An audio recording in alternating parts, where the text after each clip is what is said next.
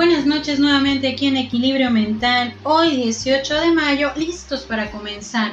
Hoy un poco más tarde, pero con toda la actitud, con todo el buen ánimo. Y esta noche vamos a empezar con este tema que va a darle continuidad a ley de causa y efecto. En esta noche la palabra efecto. Cuando nosotros nos referimos a la palabra efecto, ¿qué es lo primero que se viene a nuestra mente? Si hablamos de causa y efecto, estamos hablando que de alguna manera toda acción tiene una reacción y toda causa va a tener un efecto. Empecemos con esta frase. La vida es como un boomerang. Lo que envías, regresa. Lo que siembras, cosechas. Lo que das, obtienes. Lo que ves en los demás, existe en ti. Recuerda, la vida es un boomerang, siempre regresa a ti. ¿Qué tal con esta frase que de alguna manera nos va a reflejar que toda acción buena, mala que podamos estar haciendo, crítica, positiva o negativa, va a tener ese efecto boomerang en nuestra vida? Muchas veces podemos pensar que la vida nos va a estar dando la recompensa según con nuestra propia justificación de lo que hagamos tanto bueno, pero también lo malo. Y a esta parte a veces nos cuesta un poquito de trabajo tratar de comprenderla o entenderla, pero sobre todo nos cuesta mucho trabajo asimilar que toda causa tiene un efecto, tanto positivamente como negativamente. Recordemos cuántas veces nuestra manera de actuar ha repercutido tanto en las decisiones y viceversa, nuestras decisiones cuánto han repercutido en nuestra manera de actuar.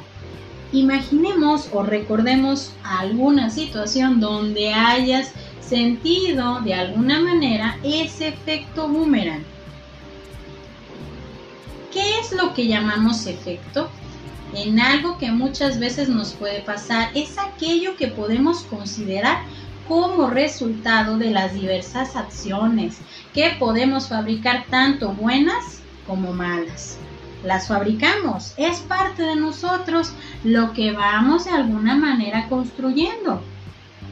Dice por ahí algunas frases muy trilladas, eres lo que proyectas, eres lo que dices, cuando nosotros escuchamos esto, ¿qué es lo primero que se nos viene a nuestra mente?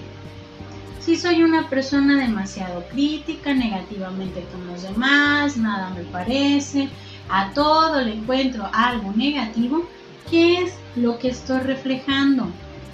¿Cuál es el efecto que hay? Nos convertimos en aquellas personas quisquillosas, aquellas personas fatalistas, aquellas personas que de alguna manera van enfocando lo que a veces queremos evitar y que muchas veces nos vamos a convertir y vamos fabricando esas acciones de algo que nos molesta, muchas veces tiene un efecto colateral en nosotros. Dice una frase muy trillada, ¿qué tienes tú de mí que me caes tan mal? Entonces, el efecto viene consigo con diferentes características, de las cuales también nuestra toma de decisiones va implícita, ya que por medio de las decisiones vamos marcando parte de nuestro destino. ¿Qué tal con esta parte de ir formando ese destino? Cada decisión, muchas personas pueden andar por la vida culpando a medio mundo de todas las malas decisiones que han tomado. Que si no he conseguido esto, que si no tengo el trabajo que quería, que si estoy estancado en esto, un sinfín de reclamos que pueden estar direccionados a terceras personas. Pero cuando nosotros estamos analizando, dándole una vuelta a lo que vamos haciendo en nuestra propia vida, vamos a darnos cuenta que cada decisión que yo voy tomando va marcando parte de ese destino. Lo que dejo, lo que emprendo, lo que cambio, lo que pienso. Ahí es donde nosotros tenemos que ver esta parte de entender ese efecto. Nuevamente me permito continuar con parte del texto de la ley de causa y efecto que el día de ayer empezamos a revisar. La ley de causa y efecto funciona todo el tiempo en nuestra vida. No tiene absolutamente nada que ver con ser buena persona o no. Porque por muy buena persona que tú te consideres, cometemos errores a diario que tal vez para nosotros son relevantes, pero que lastimosamente y aunque no te des cuenta, estás sembrando y cosechando cada minuto. Por eso, tu ambiente actual de tu vida es obra tuya y de nadie más. No es que seas de malas, que Dios es injusto contigo o que tienes mala suerte. Muchas veces todo lo que sucede yo mismo lo he causado y lo he creado. ¿Qué tal? Imaginemos, imaginemos la decisión que más trabajo te costó tomar. Y ahí nos podemos dar un viaje tratando de ver cuál decisión, qué etapa de vida estaba viviendo, qué estaba haciendo en ese momento, por qué tomé esa decisión, qué herramientas tenía en ese momento. ¿Ya la imaginaste? ¿Qué lograste al tomar esa decisión? cambió algo positivamente en tu vida, fue un cambio abrupto totalmente, te llevó a un destino que no querías ir.